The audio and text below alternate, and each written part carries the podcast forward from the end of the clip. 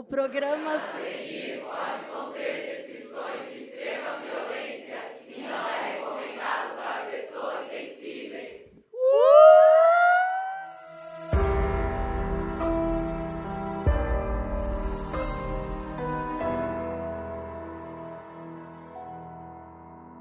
Oi, eu sou a Mabê. Eu sou a Carol Moreira. E esse é o Modus Operandi especial no Spotify Podcast Festival.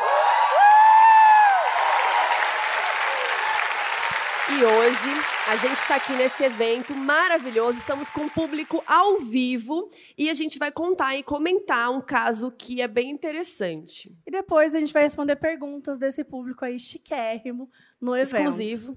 Bem exclusivo. E agora vamos ao caso.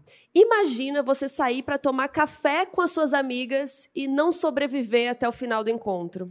Essa história insana e muito famosa da Indonésia acabou de ganhar um documentário. O filme se chama Ice Cold, o caso de Jessica Wongso.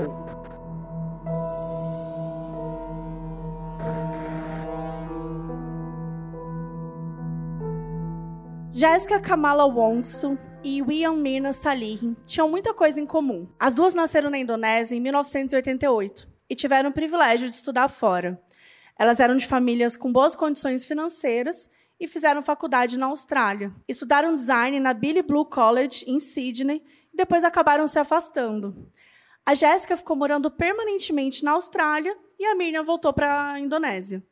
Elas se encontravam de vez em quando, quando a Jéssica ia passar férias lá, mas elas tinham muito menos contato do que antes. E a vida foi seguindo, né? Normal. A menina ficou noiva, ela se casou no final de 2015, e nessa época a Jéssica estava namorando mas aparentemente não era assim um boy muito legal não. E elas conversavam por mensagem e a mina chegou a dizer para a amiga que ela tinha que terminar, aquele conselho padrão assim que ela merecia mais, esse tipo de coisa. Em janeiro de 2016, a Jéssica foi passar umas férias na Indonésia e marcou de encontrar as amigas, como elas sempre faziam. No dia 6 de janeiro desse 2016, o grupinho combinou de ir lá tomar um negocinho, tomar um café. E elas se falaram por mensagem e marcaram num lugar chamado Olivier Café, que ficava num shopping e era um café da moda, meio chique, tipo, todas as blogueiras iam lá tirar foto, era até meio caro, assim, que servia drinks também, era um lugar super chique e bonito. Só que a Mirna não sabia que aquele ia ser o último café que ela ia tomar. Então, como é que tudo aconteceu? Vamos recapitular, porque a gente sabe de todos os horários certos, tanto porque elas trocaram mensagem e também por conta das câmeras de segurança do local.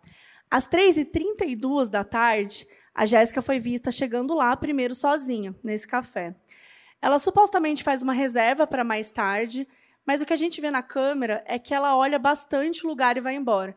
Então ela entra, ela dá uma olhada assim no Parece local, que ela está analisando. Parece que ela está analisando e tal, vê, talvez procurando mesa, é, coisa do tipo, e vai embora. Às 4h14 da tarde, ela volta para o café e ela traz algumas sacolas que ela não estava segurando antes, fez alguma compra, alguma coisa assim. Aí ela senta na mesa e coloca as sacolas de um lado e depois do outro. Tipo, ela põe as sacolas de um lado e passa um tempo, ela troca a sacola para outro lugar. Até aí, tudo bem. Nisso, as amigas avisaram por mensagem que elas estavam chegando. E a mina perguntou se podia ir pedindo as bebidas, né? Para ir adiantando mesmo, e elas toparam. A mina falou para Jéssica pedir um tal café vietnamita, que é um café com leite gelado diferente, mais doce, que ela era viciada. Leva leite condensado na receita e eles dão um ponto no café com água quase fervendo. Depois vem bastante gelo e tal, servido num copão alto, caso vocês queiram saber aí os ingredientes. Bom, às 4h29, o café ficou pronto lá no balcão do cara. E quatro minutos depois, o café foi entregue na mesa, que só estava a Jéssica ainda, né? As amigas ainda não tinham chegado. Só que, por conta da posição das sacolas que estavam em cima da mesa, não dá para ver os copos pela câmera. Ou seja, as sacolas estão meio que tapando o copo. Esquisito. Então, o que foi visto é que ninguém além da Jéssica, chegou perto da bebida, né? O barista fez a bebida e ficou com a Jéssica o tempo todo. E as meninas demoraram ainda, mais de 40 minutos e o café lá gelado derretendo nesse tempo. Gelado. 5 e 15, as amigas chegaram, sentaram lá, e aí a Jéssica tomou o cafezinho dela que estava ali esperando. E poucos minutos depois ela já começou a passar mal e foi levada embora de ambulância. E aí, às seis da tarde, a morte da Mirna foi confirmada. Ela tinha 27 anos. No hospital, a principal suspeita era de envenenamento, mas os médicos não encontraram nenhum rastro de substância no organismo dela. Já os peritos da polícia, por outro lado, disseram que encontraram vestígios de cianeto no copo de café que ela bebeu. E um exame realizado dias depois da morte também encontrou uma amostra muito pequena de cianeto no estômago dela, algo que não seria suficiente para ser uma dose fatal. Apesar da polícia ter solicitado, a família da Mirna não concordou em realizar uma autópsia completa. Isso envolveria uma avaliação do corpo inteiro, inclusive do cérebro. Porque se você avalia isso, você descarta outras possibilidades. Ah, então ela pode ter morrido de derrame, ela pode ter morrido, ela teve um treco que não tem nada a ver com o café. Só que por causa de religião. E também, né, a gente sabe que imaginar o seu parente, a sua família sendo aberta para examinar é muito triste, né? É que é bem, é bem invasivo, é. né? Então, às vezes, a família não fica confortável com isso. É, e aí eles acabaram não fazendo essa autópsia completa. E sem isso, as autoridades seguiram apenas com uma linha de investigação, a de homicídio. A polícia então foi atrás da única pessoa suspeita de cometer o crime, que seria a amiga da Mina, que morava na Austrália, a Jéssica. A hipótese da polícia é que a Jéssica teria depositado veneno na bebida da Mirna, enquanto ela ficou ali na mesa com a sacola tampando. E ela fez isso propositalmente para que a câmera não pegasse esse momento que ela teria colocado o veneno. No dia 30 de janeiro de 2016, ela foi encontrada a Jéssica, e levada sob custódia pela polícia para aguardar o julgamento. Ela estava no hotel e ela estava meio com as malas prontas, assim, para ir embora. Isso gerou algumas perguntas, né? Se ela ia fugir ou se ela tinha tanta certeza que ela já ia ser liberada, que ela já estava meio que tentando voltar para a Austrália. E nessa, nessa situação toda, a mídia já estava cobrindo o caso. E aí a Jéssica foi filmada nesse momento e ela apareceu rindo na televisão enquanto ela era presa. O julgamento começou no dia 15 de junho daquele ano e durou quase cinco meses. Àquela altura, o caso já estava chamando muito a atenção ali do nível nacional no, na, da Indonésia. Era uma cobertura sensacionalista, muitos repórteres comentando, muita gente na rua curiosa, né? E em vários momentos chegou a formar fila na porta do prédio do fórum, o famoso Lola Palusa. Isso. Foram 135 dias de tribunal reportados exclusivamente por toda a mídia, o povo torcendo, fazendo camiseta, gritando no meio da sala, assim, foi, foi bem crazy mesmo, dá para ver tudo no doc. E na sala do julgamento, cerca de 14 emissoras de TV acompanharam tudo diariamente. Gente, nem existe 14 emissoras de TV, sabe? Na Indonésia. E eles ganharam muito com isso na época, porque o caso rendia audiência, né? Tava bombando, enfim, tava dando mais audiência que as novelas que eles passavam, pra vocês terem uma noção.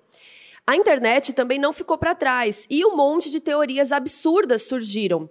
Teve momentos em que o povo começou a achar que as duas tinham tido um caso, e aí por isso que uma foi lá e matou a outra, ou que era tudo inveja da Jessica, que ela era uma desequilibrada e por aí vai.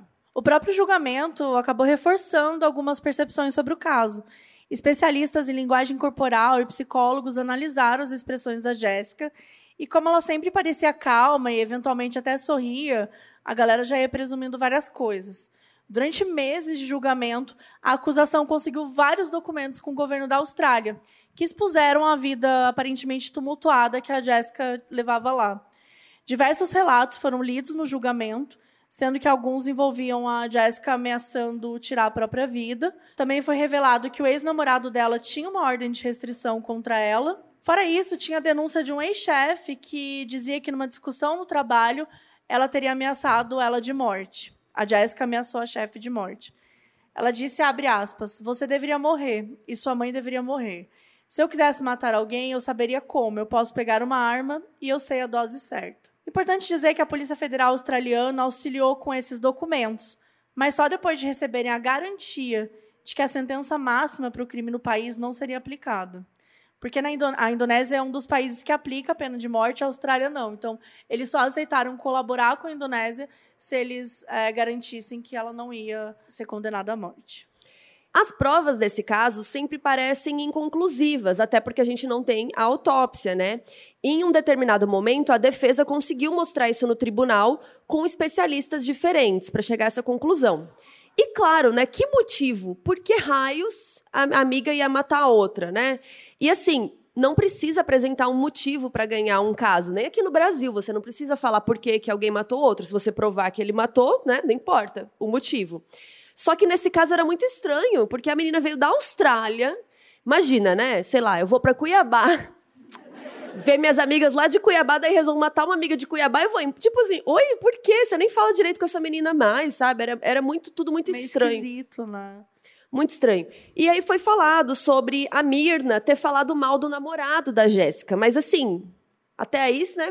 Tanto gente quer ter morrido, Exatamente.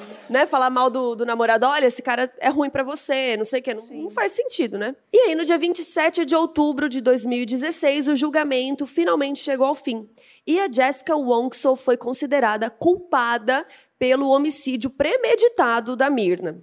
A pena determinada foi de 20 anos e, segundo o The Jakarta Post, os juízes tomaram como motivação o fato da Mirna ter sugerido que a amiga terminasse com o namorado. A Jéssica não quis que a sua família estivesse no tribunal no dia para ouvir a sentença.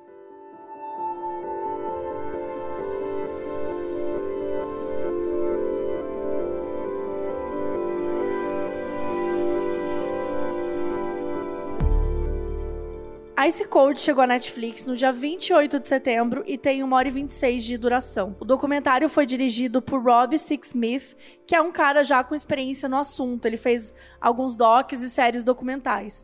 Inclusive, já dirigiu outro True Crime para Netflix, que talvez vocês já tenham visto, e tem episódio do Modus Operandi, que é o assassino da capa de chuva, caça o serial killer coreano que saiu em 2021. Esse documentário. Alguém viu? Alguém? Ai, por favor, mais emoção. Alguém viu? Sim! Obrigada. Porque quem vai estar ouvindo não sabe que vocês levantaram a mão. É, pode mentir, é só pra ficar legal. Nath, corta isso. E o caso Jessica Wongso exigia mesmo um tratamento mais experiente. Principalmente porque foi basicamente o julgamento da década na Indonésia, né? Se não do século. O pai da mina, né, fala que para ele foi como se fosse o O.J. Simpson da Indonésia. E o desafio do filme não era só contar o caso, né, mas explicar esse impacto da mídia, né, das 14 emissoras, é, e também explicar o sistema judiciário da Indonésia, que é um pouco específico, né, porque, por exemplo, eles têm cinco promotores públicos na acusação e três juízes avaliando o caso. É meio diferente, bem não, é bem diferente, É. né? É, e não tem a figura dos jurados, infelizmente, por isso que eu não fui jurada lá.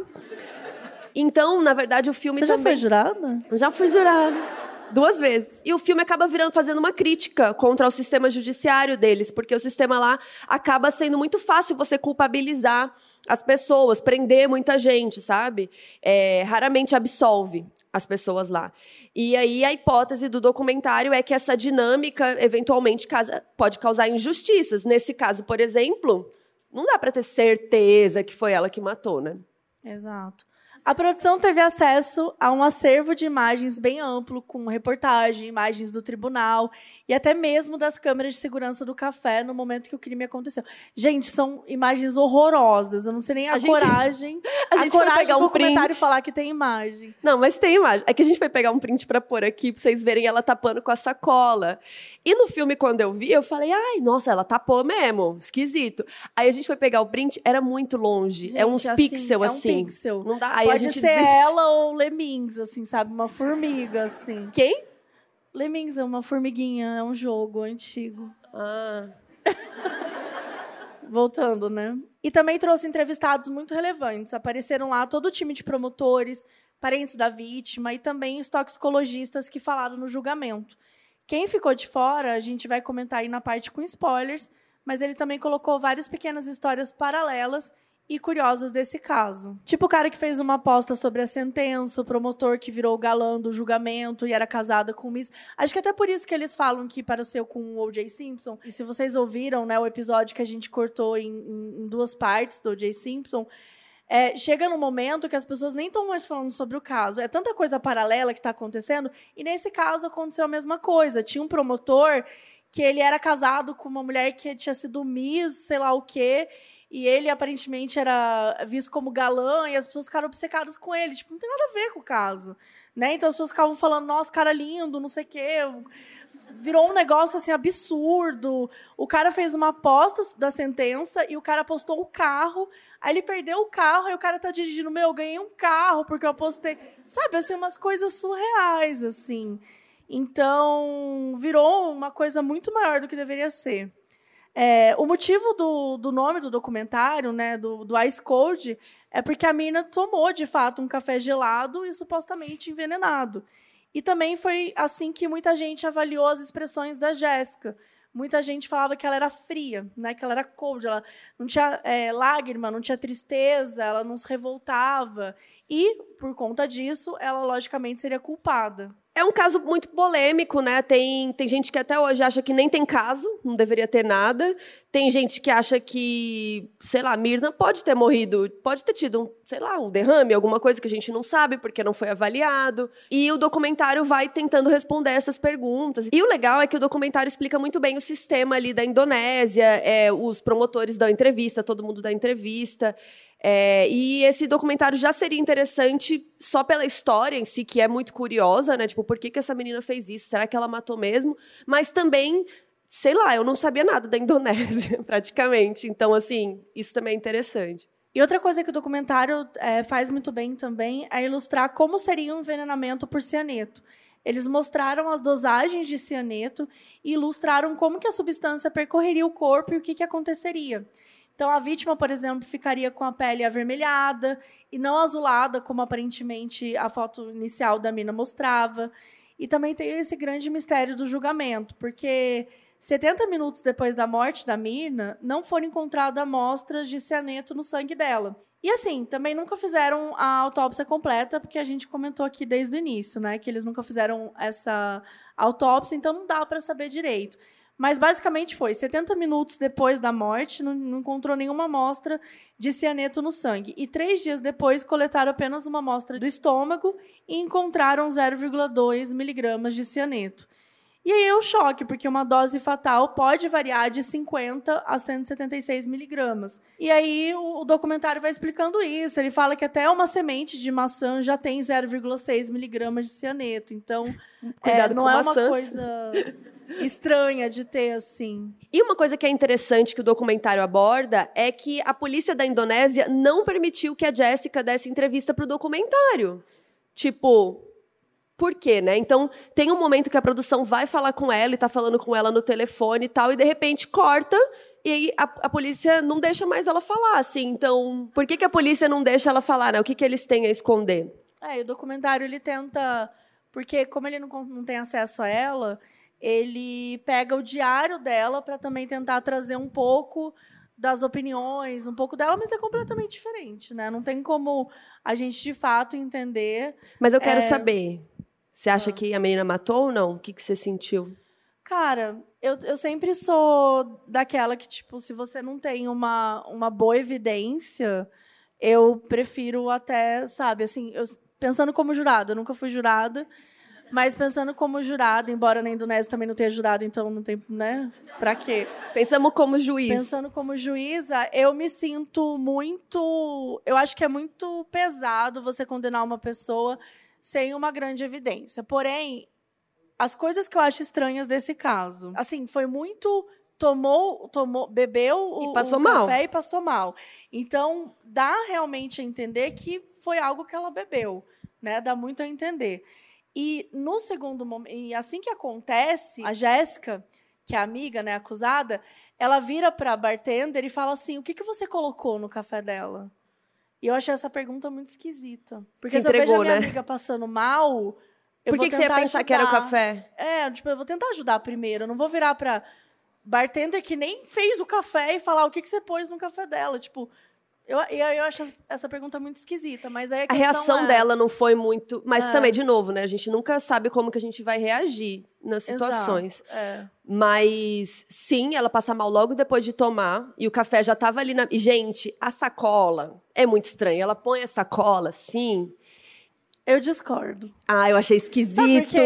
Tipo assim, Ela só mudou a sacola de lugar. A galera fez assim um big deal. E eu falei assim, gente. Mas é porque não dá pra ver se ela trocou- tá com o treco ali. Se ela pegou Mas fez assim, você nunca mudou de lugar? Tipo, ela muda de sofá. Ai, olha ela mudando de sofá. Uau! Ah. Ela quis sentar no sofá do lado. Mas, ó, é que aí o lance todo é, é que ela chegou lá muito cedo e aí ela ficou olhando, tipo assim, ah, tem uma câmera aqui. Uhum. Também normal. Tem uma chegou, câmera olhou o aqui. lugar. Vou sentar bem aqui onde a câmera não pega e vou botar a sacola bem assim. Então, aí você acha que ela tem essa inteligência? Porque a Tem. pessoa que tem a inteligência pra esconder a câmera faz alguma coisa tão burra como ela faz, entendeu? Porque a forma é, com- tipo assim, você põe um negócio, a sua amiga morre na frente, é óbvio que é você. Sabe? Mas você falou que Só não você é? que tá lá. Só você que tá lá. Não, eu tô falando que eu acho Você que pra de- uma pessoa que é a grande cabeça da coisa. Não, eu não acho. Eu acho que, não, na verdade, assim. Eu acho sim que ela matou, mas eu não é, culparia Não ela provas. porque não tem prova suficiente. Mas eu acho sim que ela matou. Mas os- o que você achou suspeito foi a reação dela quando ela passou mal. É. Olhar a câmera e sentar com a sacola na frente? Não. Ela não olhou a câmera, ela olhou o lugar. Olhou ela sim. não, ela olhou o lugar. Normal pra mim. É, eu achei bem suspeito. Bom, assistam ao documentário e depois comentem aqui no, no nosso site, modusoperandepodcast.com e comentem o que, que vocês acharam. A Jessica Wong só segue presa e ainda não Isso. cumpriu nem metade da pena de 20 anos. E vamos ver, né, se com o alcance do filme fazem alguma coisa com relação à pena dela, se vai ficar presa mesmo. E é isso. Se ela gente. vai ser ouvida, né, de alguma, de alguma forma.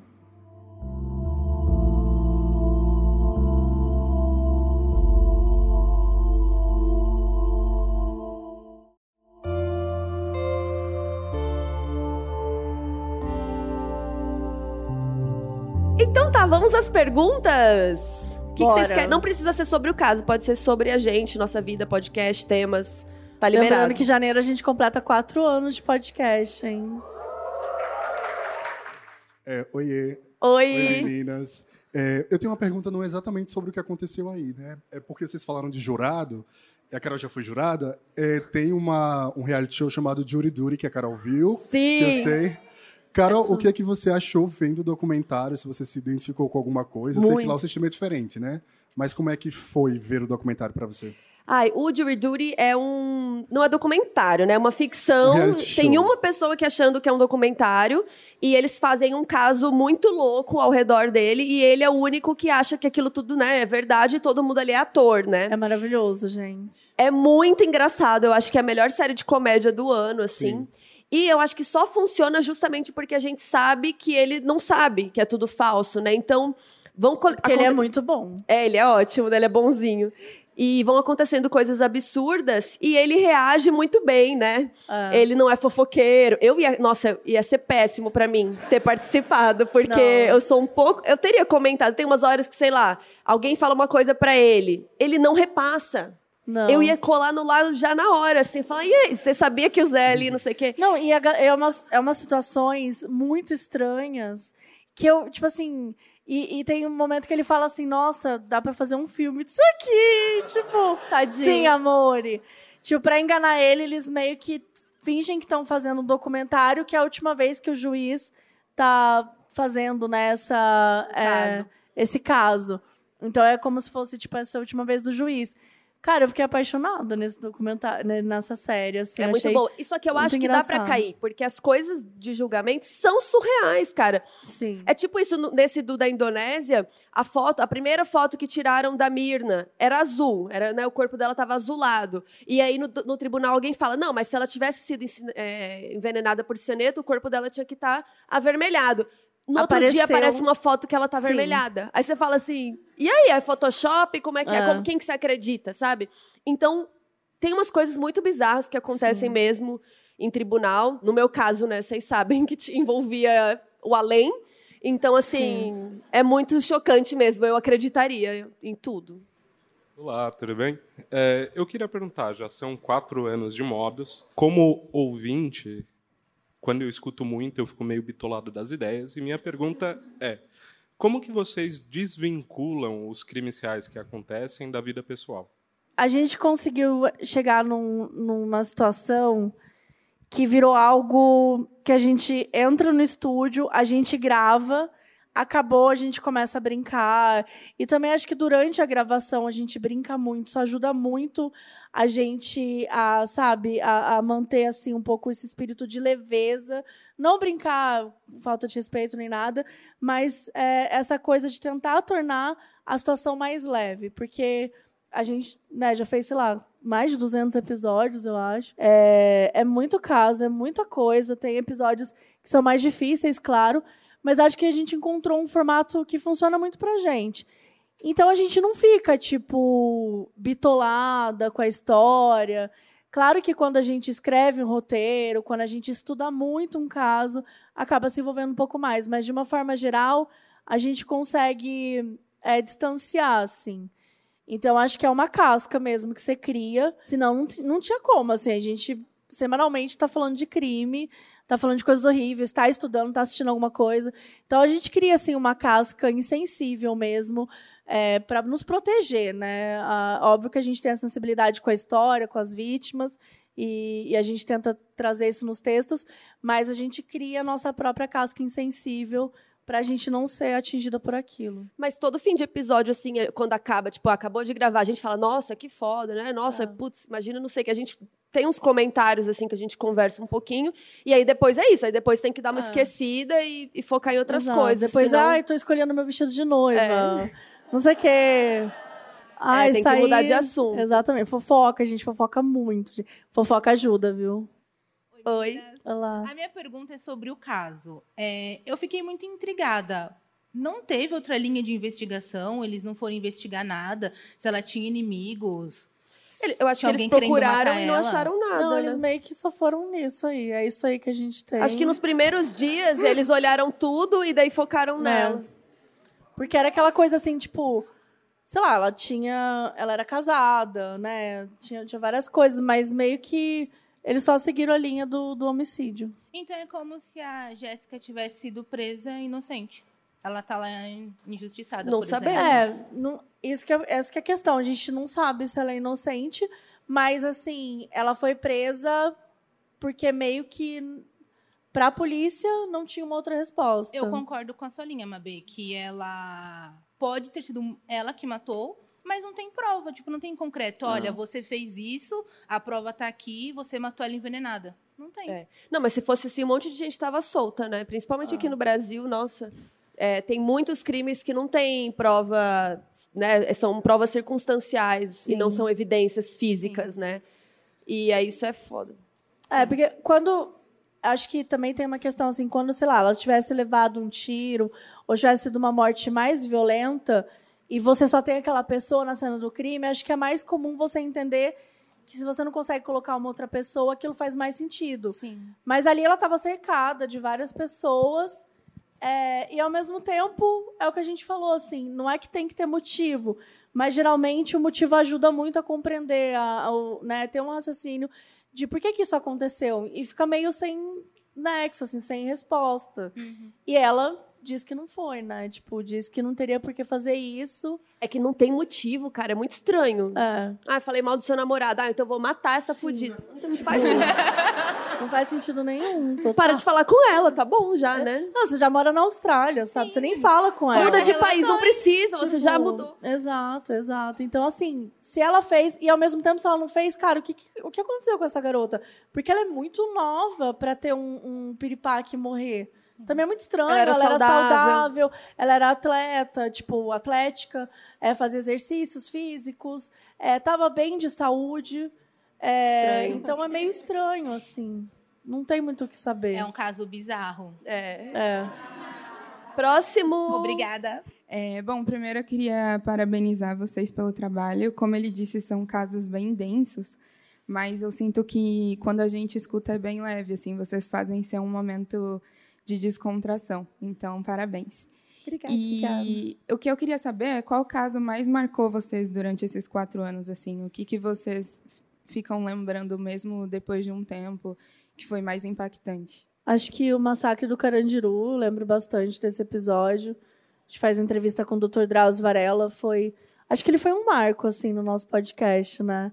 Era Doutor um... Drauzio. Doutor Drauzio foi muito assim, foi muito importante essa esse episódio, mas também é, uma, é, um, é, um, é um momento muito pesado da, da, da história do Brasil, mas que achei muito importante a gente trazer é, um pouco sobre isso, falar sobre um assunto que é tão sério e que muita gente não conhecia, né? Muita gente que é nova hoje em dia não conhecia com tantos detalhes.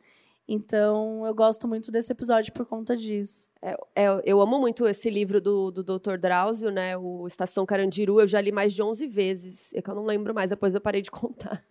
É, mas eu achei na estante dos meus pais, né? E comecei a ler. Eu acho que até minha paixão por true crime deve ter vindo dali, porque ali ele conta várias histórias de cada um dos presos e tal. É um livro muito interessante. Então, falar com ele realmente foi um marco, assim. Um desses recentes, assim, que eu escrevi que me marcou bastante foi o da Boate Kiss porque eu peguei ele para escrever uns dois meses antes assim do aniversário, né, do, do, acontecimento.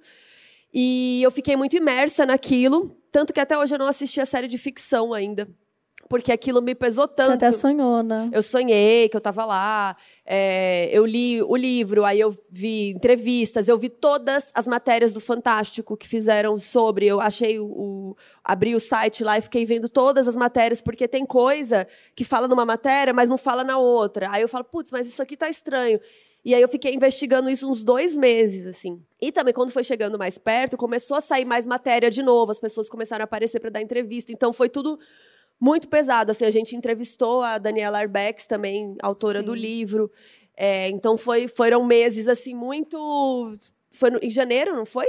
É, então foi tipo dezembro e janeiro, assim, o ano novo, né? Foi um momento que eu fiquei muito imersa nesse assunto, então acho que esse me marcou bastante, assim, dos mais recentes. Que como a Mabé falou, quando a gente escreve, é que aí que pesa, porque quando a gente. A gente tem roteirista, né? Senão a gente não teria como fazer esse tanto de episódio. Então a gente revisa, a gente lê o caso, a gente dá uma pesquisada, mas não tem como a gente se aprofundar em todos de toda semana, né? Às vezes uma vai mais, às vezes outra vai. Só que quando a gente escreve, a gente fica naquele assunto, a gente fica vendo, a gente fica assistindo, aí fica lendo e sonha.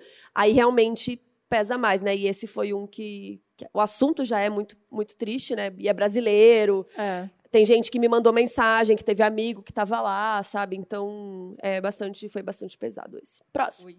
É, eu, vocês começaram a contar o caso, eu percebi que eu já tinha visto, mas eu não vi o documentário. Não, não, não consigo lembrar onde eu vi, mas eu, eu acho que foi no YouTube e a pessoa que estava contando enfatizou o caso no pai da, dela, falando que ele, é ele que meio que bitolou no, logo no começo, que parece que a, a Jéssica mentiu o que ela tinha bebido. Ele falou: "O que você bebeu?" E ela falou que bebeu uma água e depois era mentira que ela tinha bebido uma água. Ele falou: "Ah, você mentiu o que você bebeu, então foi você." E que é, eu não sei se isso mostra no, no, documentário. Mais ou menos. O pai dela é meio um personagem, é, assim, e aí né? eu Ele fiquei é diferente. meio tentando entender o papel do pai dele, né, dela nessa história, porque parece que ele fez a investigação dele, que foi ele que, que bitolou todo mundo, assim, que direcionou a polícia, e a polícia falou: ah, se o velho está falando. É, ele Beleza. era um cara rico, né? é, então, é. porque ele era influente, e falou: ah, se ele está falando, vamos nessa. E foi isso. E não sei se. É, mas fato... acho que o que o Doc mostra muito é que o sistema judicial lá é um lixo.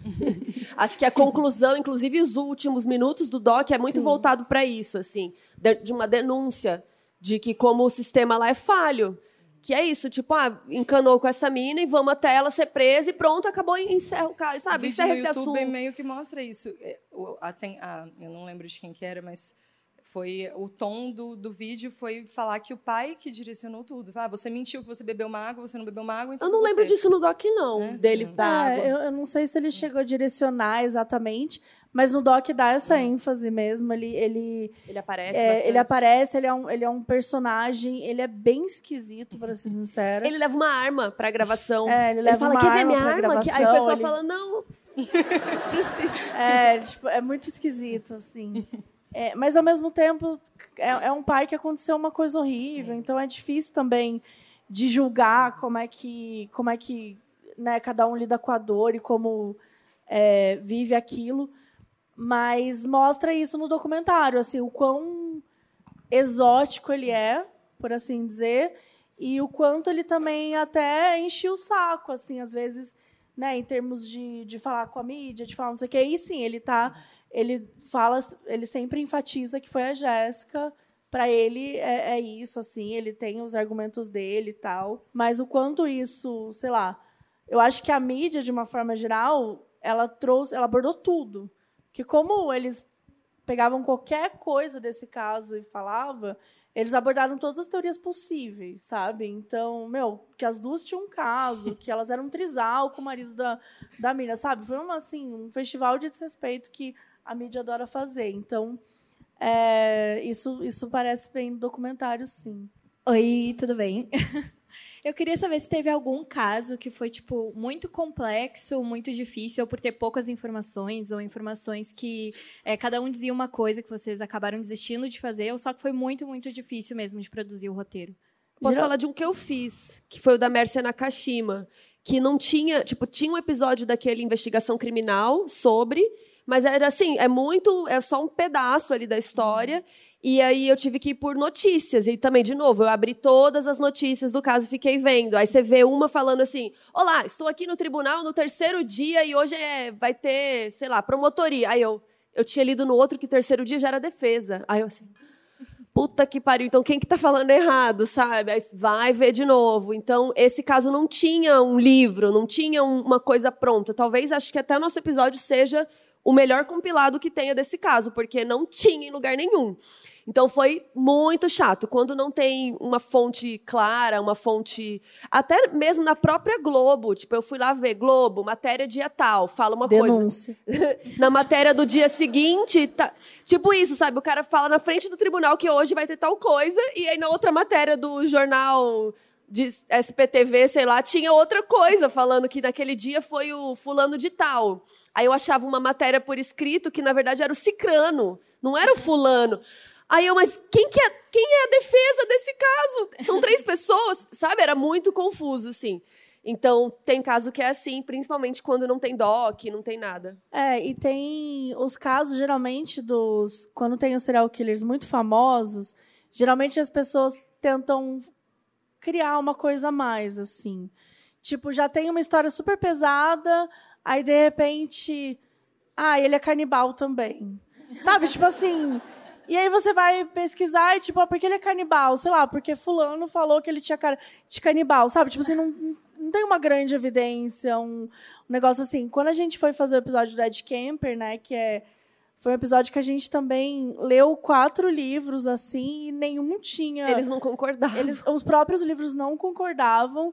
Então, basicamente, tinha coisas que a gente buscava fonte e tem coisas que são claramente assim para deixar o caso maior sabe, para chocar a sociedade, para criar uma coisa assim que eu fico pensando, ai, não, isso aqui não parece que aconteceu, sabe? Parece que é só uma tentativa de chocar ainda mais a sociedade. Então é difícil entender um pouco essa parte, tirar essa parte sensacionalista do rolê. E principalmente quando a gente está falando de casos muito antigos, né? Porque não tinha uma grande apuração, então às vezes a gente está contando uma história que é meio em verdade, né? Então, é, tipo, não dá pra saber. Caso brasileiro é muito difícil, é. às vezes, que não tem uma pesquisa, ninguém foi lá investigar, fazer um livro e tal. E aí também Exato. é base é, assim. Mas esse do Ed Kemper, eu lembro que tinha muita informação contraditória, muito. tanto que, se vocês lembrarem, tem, tem hora que a gente fala: olha, tem gente que fala que foi isso e tem gente que fala que foi isso. Não sabemos. Ah. Porque não tinha como ter certeza. Assim. Exato. Próximo. Oi, meninas, tudo bem? Cara, eu também já fui jurada, é muito legal. Colegas. É, eu queria perguntar, vocês estão falando muito de sensacionalismo, essas coisas, e um caso que teve muito sensacionalismo e há um pouco tempo voltou muito é o do Leandro Bossi. É, teve muito é, no projeto Humanos que vocês até é, falam sobre, teve até entrevista com o Ivan eles têm muito sensacionalismo e eu queria saber o que vocês acham. Se teve tortura, a opinião de vocês, Carol. Do Leandro ou do Evandro? Do Evandro, perdão. Do caso Evandro. Isso. É, se vocês acham que teve tortura, se não teve. É, a opinião de vocês como Carol e Mabê, do caso. Eu acho que o Ivan provou que é, houve tortura. Ivan, essa foi a, o grande triunfo dele, né? Provar que essa história não era sobre as bruxas de Guaratuba, como era né, chamado de uma forma muito pejorativa, e sim sobre sete pessoas sendo torturadas para contar uma história. Do Leandro Bossi, o Ivan está contando agora, sim, então a gente ainda não tem muito o é, que falar que sobre. ah, tá. Não, então tranquilo. Se é sobre o caso Evandro, acho que sim. A gente. E o, do Evandro até lembro, se a gente for pensar no caso da agora da Indonésia, né? É uma coisa do, do Evandro. É, tipo isso, a gente precisa culpar alguém. Quem que tá aqui? Ah, é vocês. Então pronto, põe vocês. Tortura, tortura até falar o que a gente quer, pronto, prende, resolvido, né? É, e para eles era, era, era um caso muito pesado, né? Um crime muito violento, muito assustador. Então também eles já trouxeram é, o, que, o que o próprio Ivan conta do pânico satânico. Então traz um pouco disso. E aquelas pessoas é, que, muitas delas, né, que tinham religiões que eles, é, os policiais e tal, não consideravam é, legais por preconceito, por intolerância religiosa, racismo e tal, acabou para eles era fácil culpar ali que o que a gente muito faz quando a gente não quando a gente é ignorante sobre uma situação, quando a gente não conhece uma situação, às vezes a gente acaba acusando porque aquela pessoa faz algo que eu não acho interessante. Sim. Então acho que esse caso mostra muito isso, assim, a, a, o que é intolerância religiosa, o racismo, o sensacionalismo. É, a, a, gente sabe que a polícia é muito pressionada, mas não é. A gente não pode permitir que, por conta dessa pressão, pessoas é, que não inocentes. cometeram inocentes é, vão para a cadeia. Né? Infelizmente, a gente tem muitos casos aqui no Brasil que estão aí presos até hoje por conta disso. Oi, gente, eu sou o Tafa, tudo bom? Sou muito fã de vocês. E eu queria saber sobre a curadoria dos episódios. Como é que vocês chegam nessa escolha? Como é que vocês chegaram na escolha do episódio de hoje? O que é que leva vocês a falarem assim, ah, eu quero falar sobre esse ah. crime? Porque assim, é um pouco é um meio mistério. estranho, né? É. Falar assim, ah, eu quero falar sobre esse crime. Mas como é que vocês chegam nesse. Mas é engraçado escolha? que outro dia uma das nossas roteiristas, a gente falou, ah, vamos fazer esse caso aqui. Aí ela, ai, eu amo esse caso. Aí ela, ai, desculpa, gente, é que eu não. Eu sei que é um crime. É sempre meio isso, assim. É. A gente tenta fazer uma intersecção do que nos interessa, do que interessa vocês. É... Assuntos que sejam diferentes, para tipo, não ter muitos casos parecidos. Não ter, tipo, cinco serial killers seguidos. Ser um que é um desaparecimento, é. tentar Ou, tipo, os temas, assim. Tudo do Brasil, tudo dos Estados Unidos, então a gente tenta também intercalar esse tipo de coisa. Países. É, e também com o que entra. Tipo, ah, vai é, entrar tal documentário sobre true crime. Ah, é interessante, então vamos falar sobre isso. É, esse de hoje a gente trouxe porque acho que dava um debate legal sobre se cometeu, o que, que foi, se foi amiga, por quê. É. Então, como hoje a gente já está com o público, a gente pensou em algo que traria é. mais discussão. Então, Até porque o, os nossos episódios, a gente fica mais de uma hora falando. Então, a gente só ficasse uma hora aqui falando, não abrisse para pergunta, de achar que vocês iam, não iam gostar Dormir. muito. Então, a gente quis trazer um, uma história que era mais rápida e tal. E que tinha esse documentário também, se vocês se interessassem pelo assunto. Mas é isso, é uma série de fatores. fatores. Acasos, né? É tipo, ai, eu amei esse crime.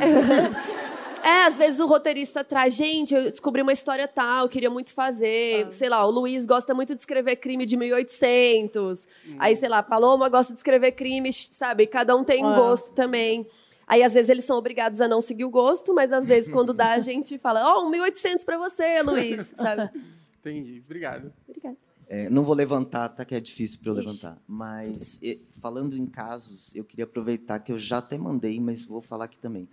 Tem um caso que eu sou doido para que vocês falem, que é a Fera de Macabu, que é o último condenado à morte do Brasil. Ele foi enforcado e é um, ele era rico, ele era um fazendeiro rico e ele foi condenado pela morte de escravizados. Então é um caso muito, muito legal. Eu, eu sou meio fascinado por esse caso, assim, desde a faculdade. Legal, anotado. Então, é, não, não conhecia, não. Aqui na frente, ó, a câmera já está aqui, ó. Pá, já Oi, meninas. Oi, pessoal. É, primeiro, vocês duas são maravilhosas. Aproveitar aí, né, para elogiar. O que eu fiquei pensando quando vocês estavam apresentando esse caso foi né, o natural que é você ser acusado de ter matado uma amiga sua é você ficar desesperado e falar, gente, não, não fui eu, não fui eu, não fui eu, negar até a morte. E também, como teve 14 emissoras de TV cobrindo, é, utilizar justamente do desespero da menina que está sendo acusada para mostrar que ela seria, vamos dizer, inocente, né? Tipo, ah, eu nunca mataria uma amiga minha. Então, eu queria. Vocês falaram que ela riu, né, quando ela foi presa. Mas durante o julgamento, quando ela apareceu na TV ou alguma coisa, ela demonstrava que, por exemplo, não fui eu, gente. Pelo amor de Deus, vocês estão viajando sei lá, ela demonstrava pelo menos algum sentimento nessa durante o processo? Ela, ela vezes, falava, né? às vezes, quando, não é que ela, quando ela foi presa, ela, ela riu. Ela estava sorrindo, falando com alguém. Eu acho que é importante é, pontuar isso, porque a gente espera coisas que às vezes as pessoas não, não entregam. Porque a gente acha que o normal é você agir dessa forma. Só que as pessoas. É, a gente não sabe o que acontece quando algo muito ruim acontece com você. A gente não sabe. Às vezes a gente fala assim, ah, não, porque se fulano aparecer e, tipo, me, me atacar, eu vou atacar de volta. Às vezes você paralisa. Sabe? Às vezes você paralisa, você pede desculpa sem nem é, ter feito nada. Então, é, é muito difícil julgar esse tipo de coisa. E, infelizmente, isso é muito explorado pela mídia. E se você pensar, são cinco meses de julgamento. Ela tem que ficar cinco meses assim, ó. Tipo, alguém dá oi pra ela, ela vai falar, oi. É, oi, ah. tudo bem? Sabe? É, então eu entendo que às vezes é uma coisa do dia a dia, é uma coisa normal, que às vezes você tá Exato. ali. Tipo, sei lá, eu tava tomando. Eu tava no julgamento que eu, que eu fui jurada.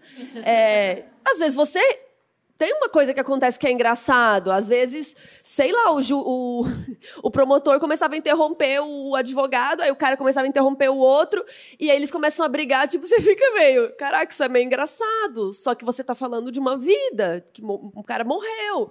Então, é meio estranho, sabe? Tá ali no é. julgamento. Então eu entendo que as pessoas não vão estar tá no julgamento totalmente sérias o tempo todo, sabe? É. Eu acho que tem momentos que a gente tá falando de coisas mais sérias, tem momento que é o intervalo, que as pessoas vão estar, tá, tipo, ai, pega, ai, e aí, fulana, tudo bom? Como você tá? É. Então, aí pega e filma ela bem nessa hora e fala ah, lá, ela tava rindo, ela odeia a amiga, sabe? Então é meio estranho. É, é que e... eu penso, tipo, principalmente os que a gente vê que é muito sensacionalista, passa muito na TV, geralmente também há uma atuação ali por parte da defesa que dá uma orientação. Ah, Sim. a gente sabe, tem orientação de roupa, o jeito que você vai, é, o jeito se que veste branco, sem maquiagem. É, tem todas essas coisas. Então, tipo, Sim. eu pensei se no caso dela tivesse tido alguma coisa, sei lá, ela chorar, aparecer na TV, não dando muito. um discurso falando, meu Deus, vocês estão malucas, é, não, eu nunca não mataria. tinha muito, e a gente tem que lembrar também que eram duas meninas consideradas bonitas, então tem essa coisa de é, ricas e tal. Então já demonstrava uma certa é, apatia também, tem esse tipo de coisa. Mas isso eu acho que tem um documentário que ele mostra muito bem sobre isso, que é o Confession Tapes. Que eles são só pessoas que confessam crimes que elas não cometeram. E é assustador. E você se pergunta por que, que essa pessoa está fazendo isso. Então, assim, a gente não. As pessoas são muito é, tipo, é muito complexo, sabe, entender o ser humano. E é, eu acho que é muito o que a Carol falou, tipo, era cinco meses. Então é isso. Pode ter um momento que ela ficou desesperada, mas também teve um momento que ela estava vivendo, teve um momento que ela devia estar assim, cara, só quero que essa merda acabe logo, sabe? Eu quero viver em paz, quero o que aconteça comigo vá logo. Então, tem muita gente também que sente raiva porque está sendo acusada de algo.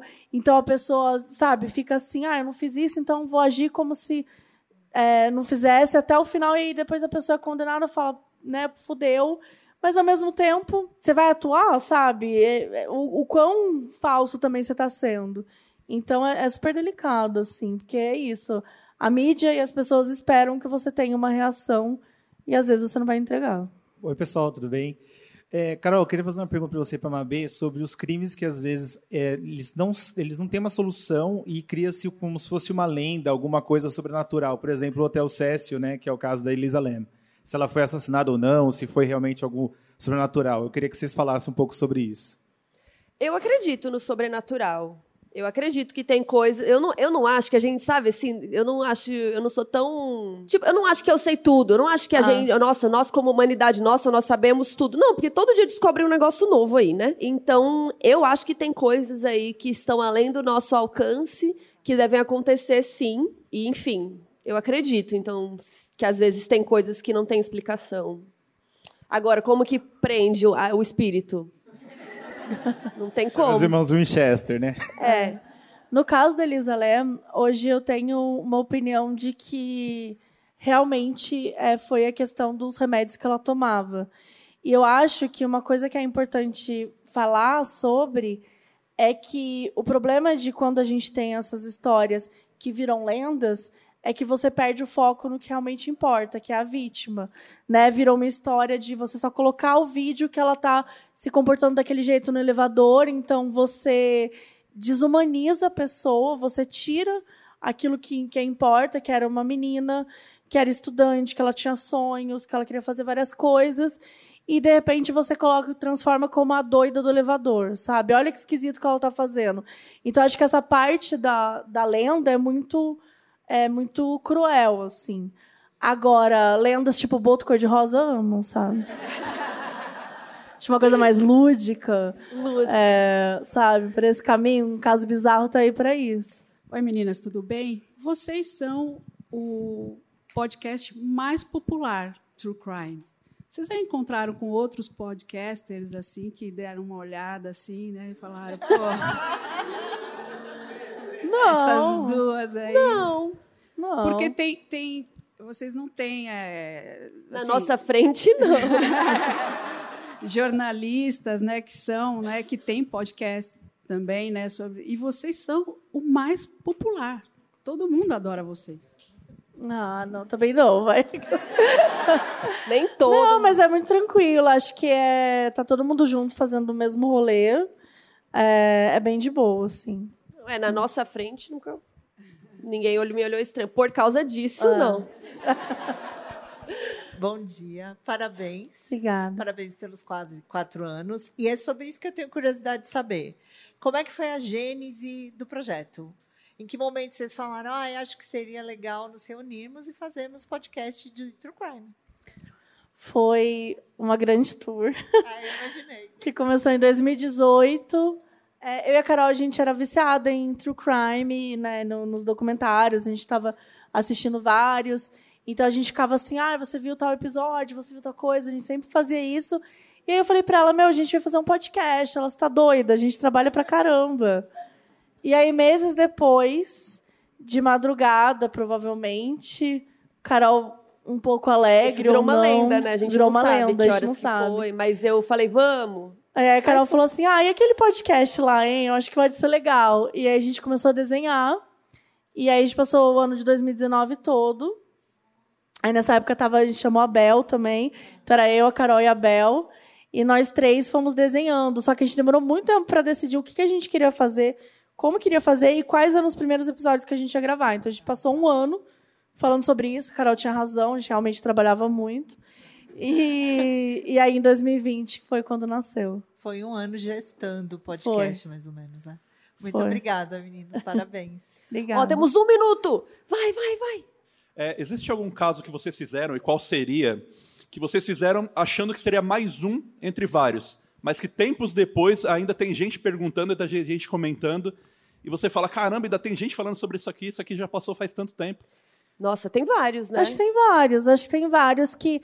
Porque as pessoas também, às vezes, ela descobre Tá escutando podcast. depois. é, e aí começa a ouvir, e aí ela quer, né, tipo, ah, vocês falaram no episódio 7, eu falo, ih, gata. Nem sei o que, que eu falei. Eu, eu sei lá o que eu falei nesse episódio 7. Olha, esse barco Eu falei que eu nunca ia escrever um livro. Eu não sei nem. É, exatamente. No primeiro episódio, a Carol fala, e eu nunca vou escrever um livro. Então, assim. é, mas sim, acho que tem vários casos que, que são normais. Às vezes, por exemplo, a gente conta o próprio caso do Botkiss, por exemplo, né? Se a gente tivesse feito antes, que esse ano completou 10 anos, então talvez fosse um caso que é, sabe, a galera falasse, tipo, voltasse a falar sobre ele. Então, às vezes, quando uma coisa em relação ao. A gente é mestre de fazer isso. A gente posta o episódio do, do cara. Não, a gente postou o episódio do cara, o cara morreu naquele dia. No dia que a gente postou. E a gente, o final do episódio terminava assim. E ele está até hoje no episódio. Todo mundo, ele morreu. Eu falei, é, querida, ele morreu hoje. Tá? Ele morreu hoje. Vai olhar o dia que eu postei. Gente, é bizarro. A gente fala isso, A aí gente soltam. fala, a é gente fala não sei o que, morreu. É assim, É. soltar o episódio acontece alguma coisa. Sempre, sempre, sempre. Vai, última pergunta, senão não vai dar tempo. Qual que é o próximo passo vocês. Uh.